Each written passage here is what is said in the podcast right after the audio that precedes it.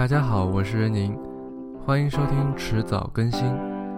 这是迟早更新的第八期。迟早更新是一档以科技创新、生活方式和未来商业为主要话题的播客节目，也是早期投资机构 Once Ventures 的不定期短会的音频会议记录。我们会每次讨论若干个新出现的项目或产品，也可能会谈到业内新闻，也有可能像今天这样是我一个人跟大家聊聊。那么，如果你有任何问题或者反馈，欢迎发电子邮件给我们。我们的邮箱是 embrace at weareones.com，e m b r a c e at w e a r e o n e s 点 c o m。我们的网站和社交媒体账号都已经开通了。我们的网址是邮箱的后缀 weareones.com。新浪微博 ID 是迟早更新 FM。您可以在 iOS 自带的播客 App 或者各大播客平台中搜索“迟早更新”进行订阅收听。我们希望通过这档播客，能让熟悉的事物变得新鲜，让新鲜的事物变得熟悉。那我们开始今天的节目。嗯，首先在开始的时候，我想说一个事情。嗯，之前有一个朋友来反馈，他说我们之前呃做的。那几期节目，这当中有几期音质非常不好。那再次，我再次表示抱歉，因为我们呃也是拿这个平时的业余时间，然后也没有用这个特别好的一些设备，所以在后期或者说硬件等等方面，呃肯定有做的不好的地方，这个请大家谅解。然后他说，就是现在是一个怎么说呢，音质为王或者说质量为王的时代，就你如果音质不好。那你内容再好的话，听的人也会很少，啊，这个其实我是承认的。所以，我们这次做了一点小改进啊。原来我们是用这个 OS Ten，或者现在已经改名称叫 macOS，它内置的这个 QuickTime。嗯，那么现在我们尝试用 Rogue Amoeba 这家公司出的 Audio Hijack，我们在用的这个版本号是三点三点零。那么比起 QuickTime，它有消除背景噪音啊等等之类很多比较强的功能。我尝试了一下，我发现音质的确有所提升，不知道大家觉得怎么样呢？好了，那么这期的主题是设计。嗯，如果大家是科技圈内人或者说互联网圈内人的话，相信之前肯定被一条新闻刷屏了，就是百度大 U 一总监刘超在二零一六。国际体验设计大会就是 IXTC 上面的这个糟糕表现，和他在这个表现之后更加糟糕的这个公关回应，使得这整件事情在知乎上面闹得沸沸扬扬。就首先有一个人提了一个问题，就典型的知乎体嘛，如何评价他的这个表现啊？那么，然后大家各种议论，各种就是怎么说呢？各种吐槽吧。嗯，最后这场闹剧以刘超被百度从管理团队中除名结束。那我们暂且不去评价刘超这个人或者他的设计以及他对于这个公众批评的这个回应方式。对于这件事情本身，其实我还是蛮高兴的。嗯，我高兴是因为作为一个设计和科技的双料爱好者，我其实没有嗯，或者很少看到过大家在朋友圈里面。讨论某张幻灯片的设计水平如何，让它坏在哪里或者好在哪里，然后或者说原因是什么之类的话题，而且相信这件事情本身也引起了不少人对于 “UE” 这个词的好奇，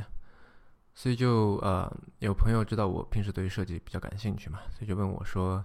到底 “UE” 是什么？然后跟那些 “U” 开头的，比方说 “UI” 啊、“UX” 啊有什么区别？嗯。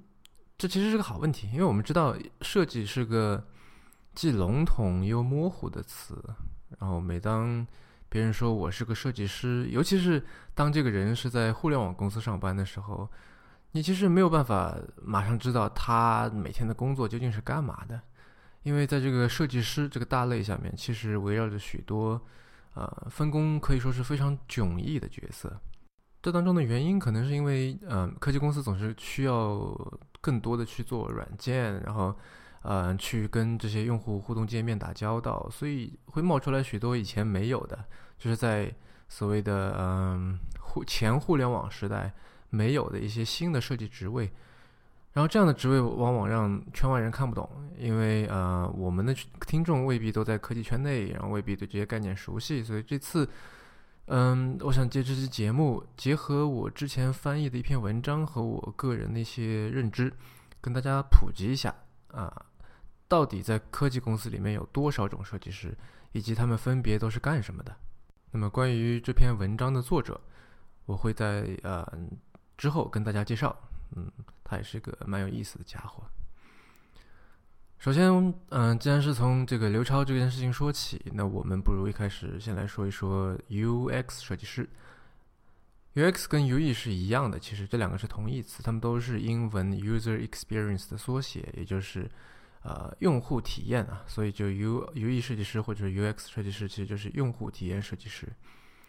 呃，那为了统一起见，我接下来都说 UX 设计师好了，因为这个词其实用的。相对我，我感觉会比 UE 要多一些。那么 UX 设计师他，嗯，一句话来概概括的话，就是他首要关心的是产品用起来怎么样。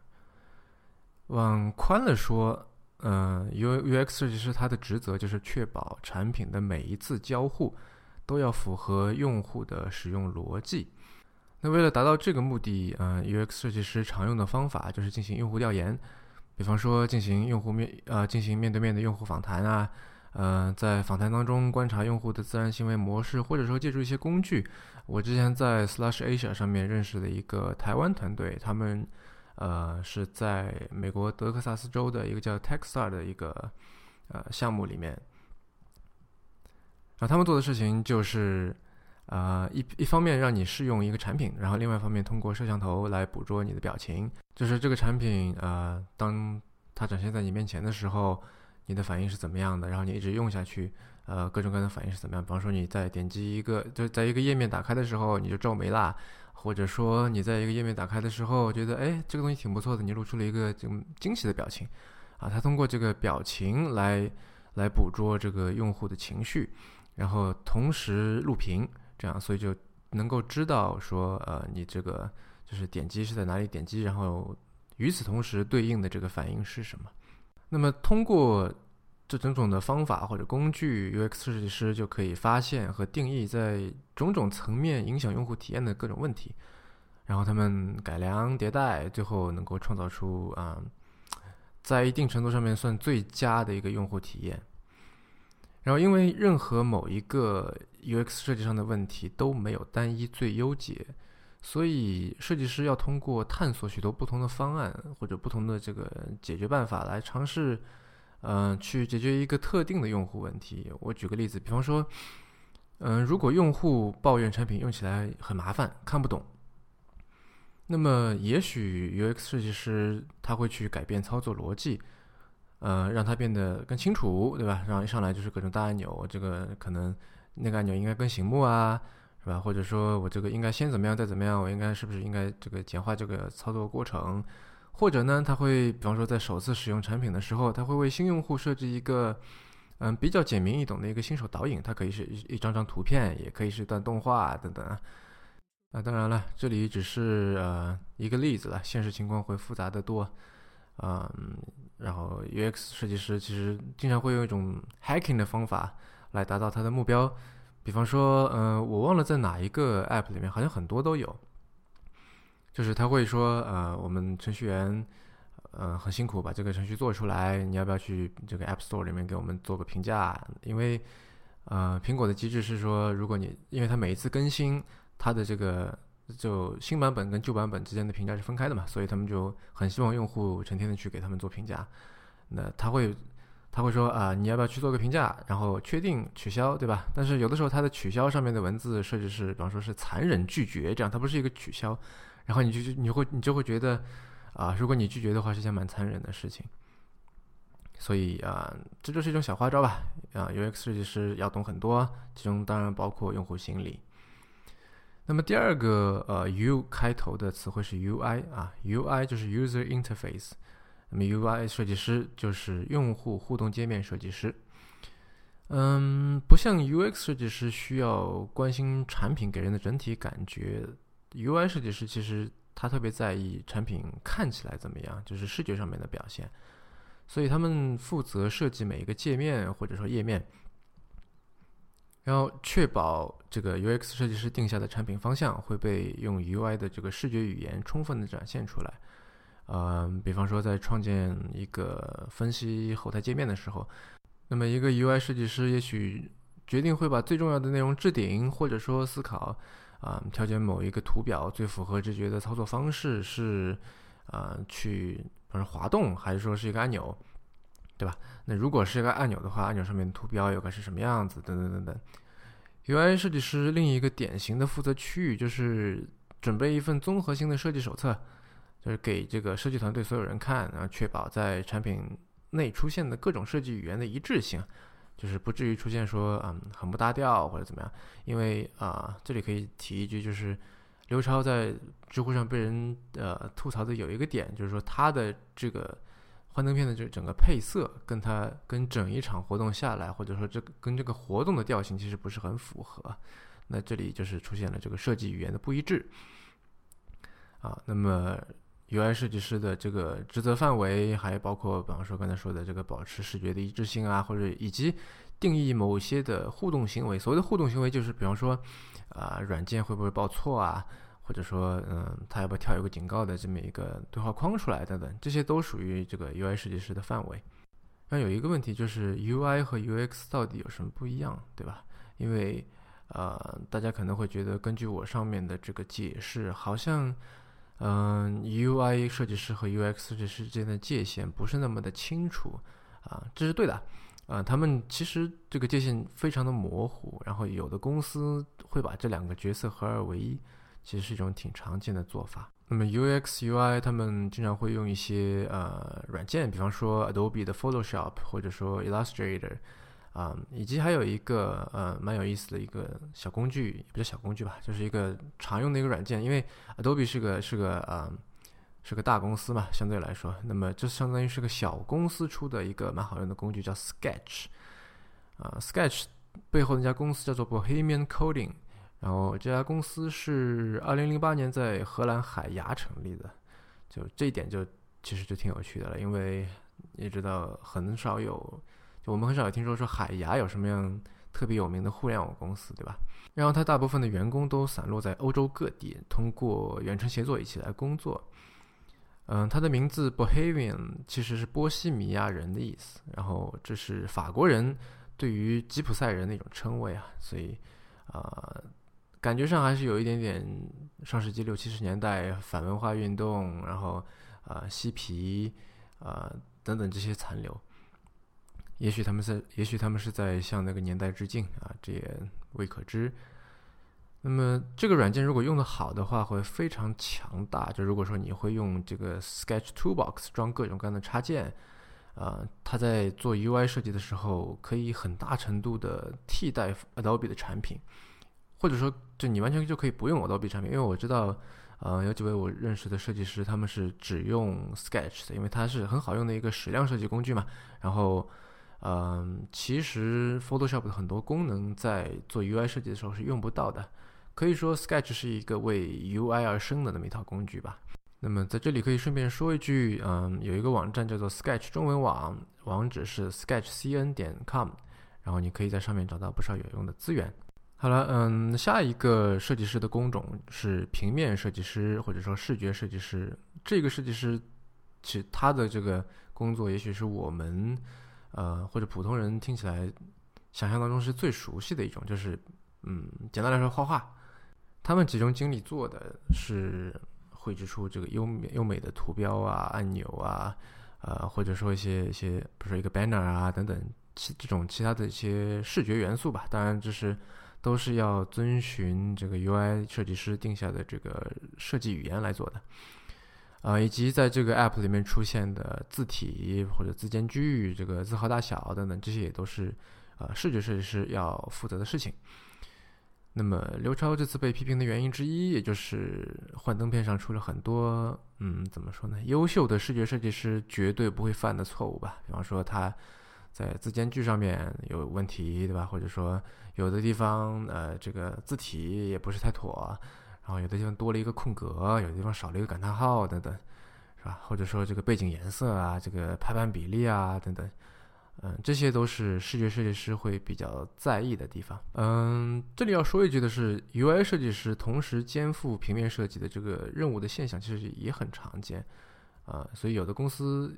不一定会有视觉设计师这一个职位，因为，呃，如果你不是一个太大的公司，你的这个产品在平面设计或者视觉设计上面没有太多的需求的话，其实 UI 设计师可以来。兼顾一部分这方面的工作吧。如果说他没没办法兼顾的话，你也可以把这个东西给外包掉，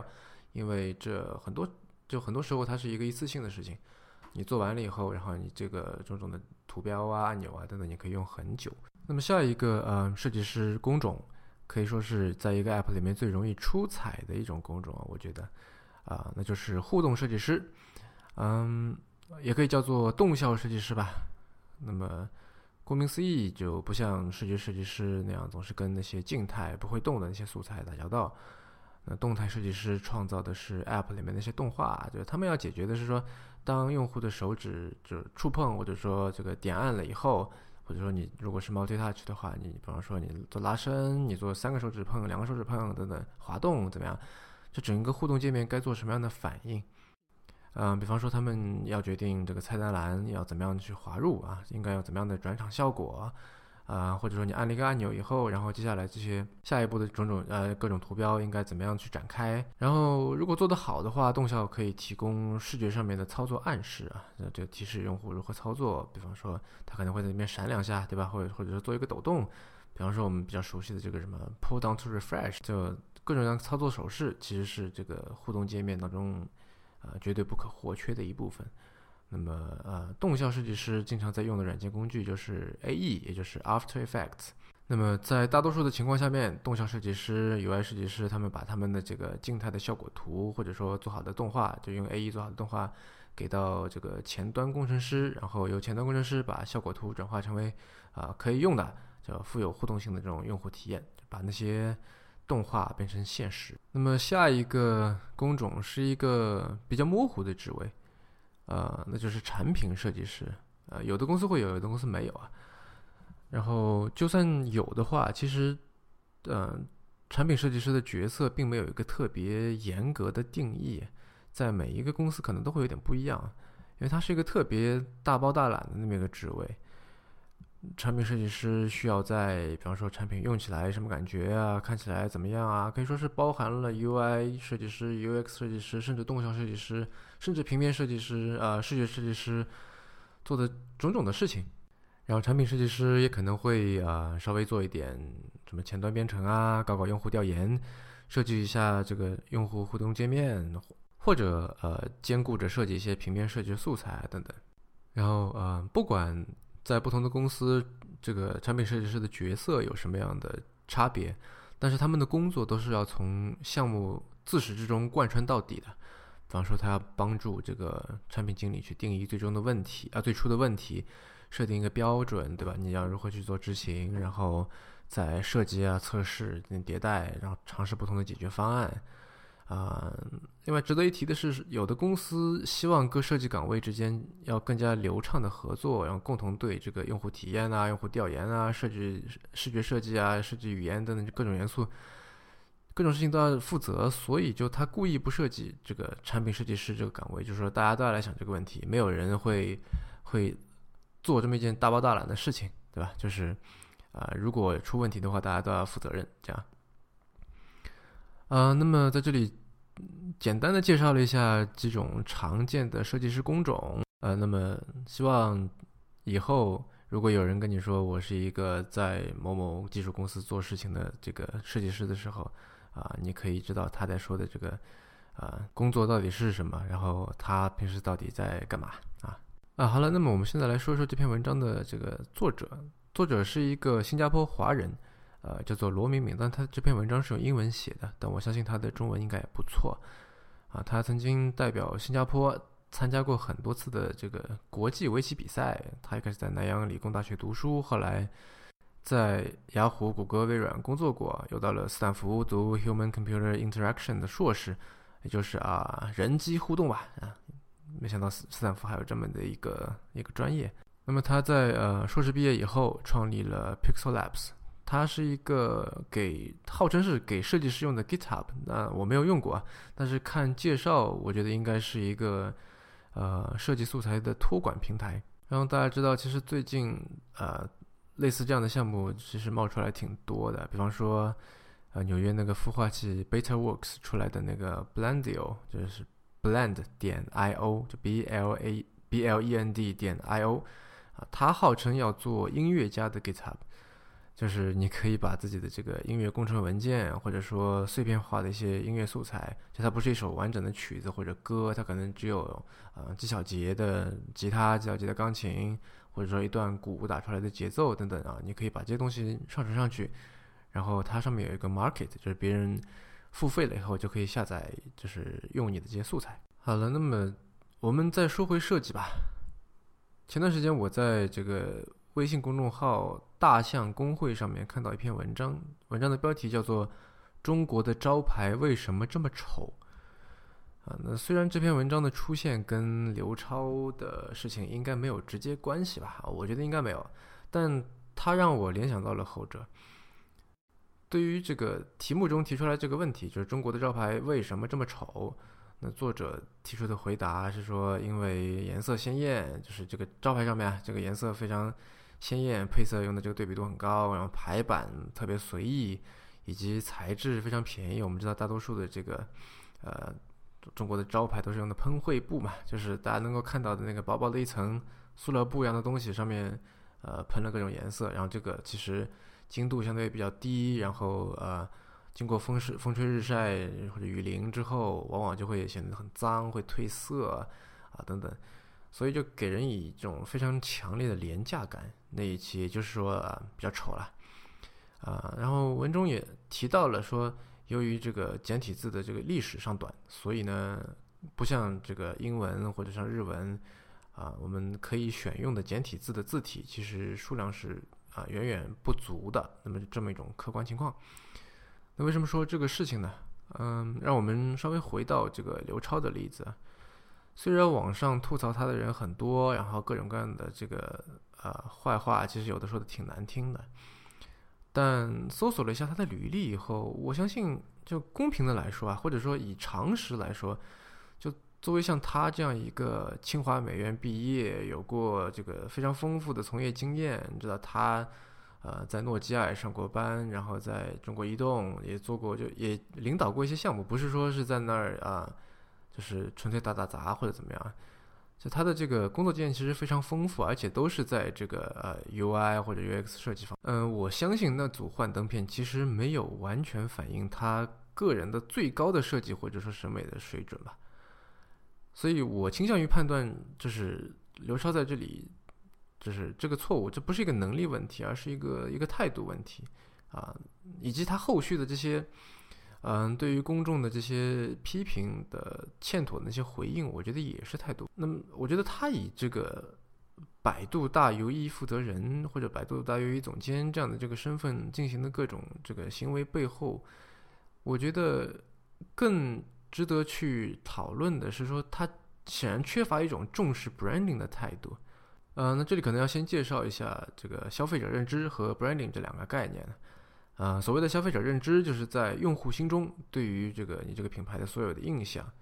啊，就是你是干什么的，是吧？啊，你创造什么样的价值，然后你是谁，啊，你这个背后是代表什么样的价值观等等啊。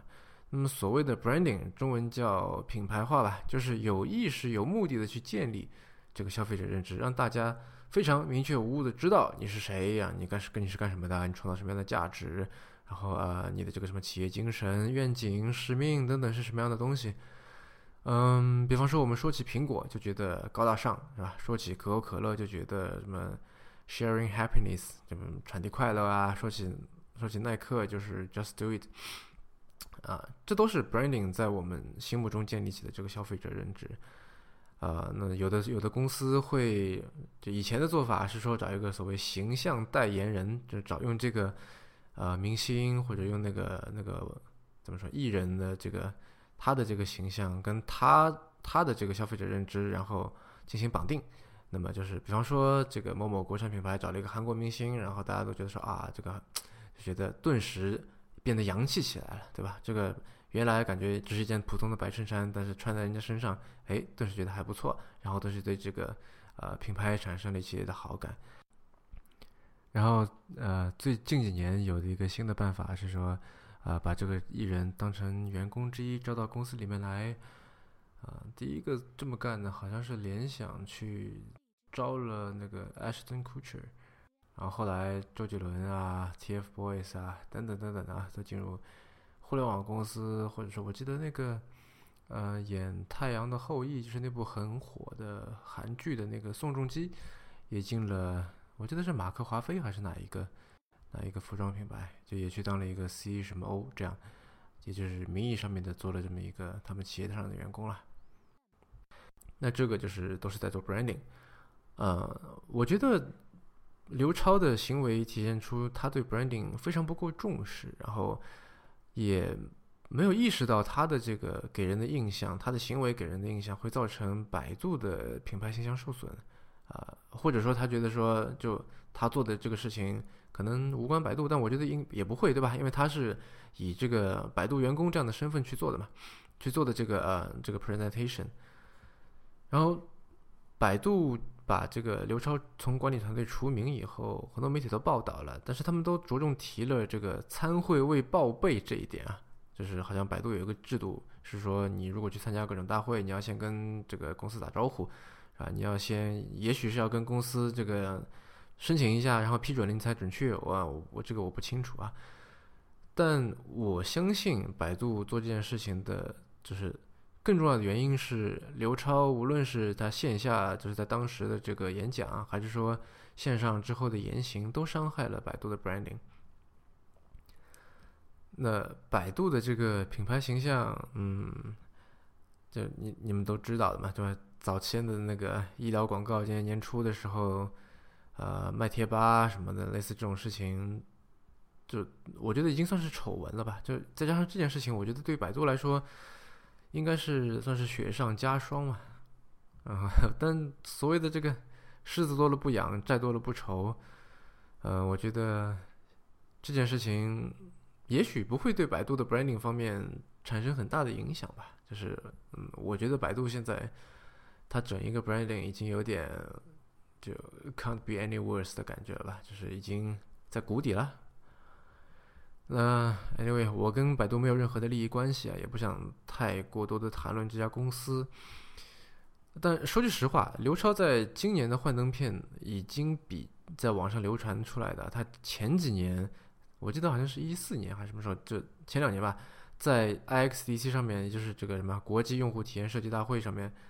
他以前也去讲过。然后今年呢，已经比上次的要好太多了。就这个幻灯片，因为上次那幻灯片实在是就。惨不忍睹啊！如果现在的这个是，就网上有评论说是实习生水平的话，那前几年那个完全就是小学生水平。甚至我觉得，就呃，小学生略用心一点，可能还会做的比他好。就真的有那么糟糕的程度啊？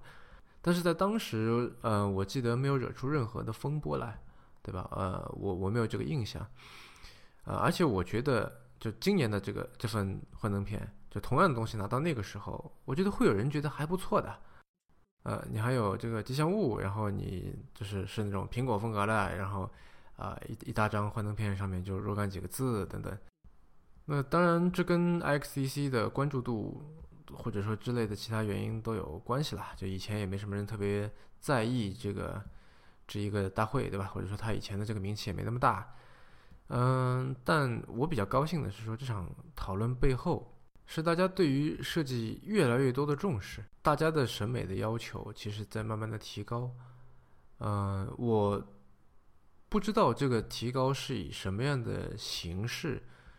呃，是以什么样的这个作用方式在进行的。也许它是一种润物细无声的，就我们看到了更好的，我们知道了这个事情如果这样做会更好看，或者说这样做会更更优雅啊，这样做。更符合我们这个现代的审美，或者说我们呃更国际化的审美吧。嗯，我不知道为什么，但是作为一个事实，就是啊，现在大家对于设计越来越重视，而且现在大家知道，因为以前也有说啊，设计很重要，设计很重要，但是不知道说设计很重要，然后下一步是什么，就好像鲁迅说的“娜拉出走以后怎样”，啊，对吧？你觉得设计很重要，但是你觉你觉得应该往哪个地方发力呢？你觉得应该去怎么改善设计呢？设计到底分哪几种？设计到底是什么？对吧？这个大以前我觉得大家都是不重视的，所以往往说设计很重要，怎么样？或者说甚至设计师本身，就是呃，比方说你现在是一个设计师，但是你应该去怎么样改善你的这个设计作品？怎么样提高你的设计水平？我觉得在前两年其实大家都或者说这没有引起一个大众级别的重视，但我觉得现在慢慢开始有了，我看到一些苗头出现。啊，作为一个我要说了设计和科技的双料爱好者，我也希望啊，越来越多的这个设计爱好者可以来大家一起琢磨这个事情，然后呃，做出一些符合真正我们审美或者说这个所谓的社会主义初级阶段的中国的审美的东西啊。我相信这个审美不是大象公会那个招牌里面什么兰州拉面啊、什么沙县啊那种的审美，对吧？我觉得我们。Deserve better，对吧？我们应该得到更好的。我们的审美不止于此，那不是我们的审美，那是一小撮人的审美。这至少我是这么认为的。那最后以大象公会那篇文章的里面一句话作为今天的这个结尾吧。他说：“丑招牌不仅是美感的缺失，更是社会经济现状的缩影。”啊，我觉得说的很对。好了，那么这以上就是迟早更新第八期的内容。迟早更新是一档以科技创新、生活方式和未来商业为主要话题的播客节目，也是早期投资机构 Once Ventures 的不定期短会的音频会议记录。我们会每次讨论若干个新出现的项目或产品，也可能会谈到业内新闻。如果您有任何问题或者反馈，欢迎发电子邮件给我们。我们的邮箱是 embrace at e m b r a c e at w e a r e o n e s 点 c o m，啊，那么我们的网站和社交媒体账号都已经开通了，我们的网址是邮箱的后缀 weareones.com，啊，w e a r e o n e s 点 c o m，那我我们的新浪微博 ID 是迟早更新 FM。如果您想啊收听我们的节目，那么您可以在 iOS 自带的播客 App 或者各大播客平台当中去搜索“迟早更新”进行订阅收听。我们希望通过做这档播客，能让熟悉的事物变得新鲜，让新鲜的事物变得熟悉。那么我是任宁，我们下次再见啦。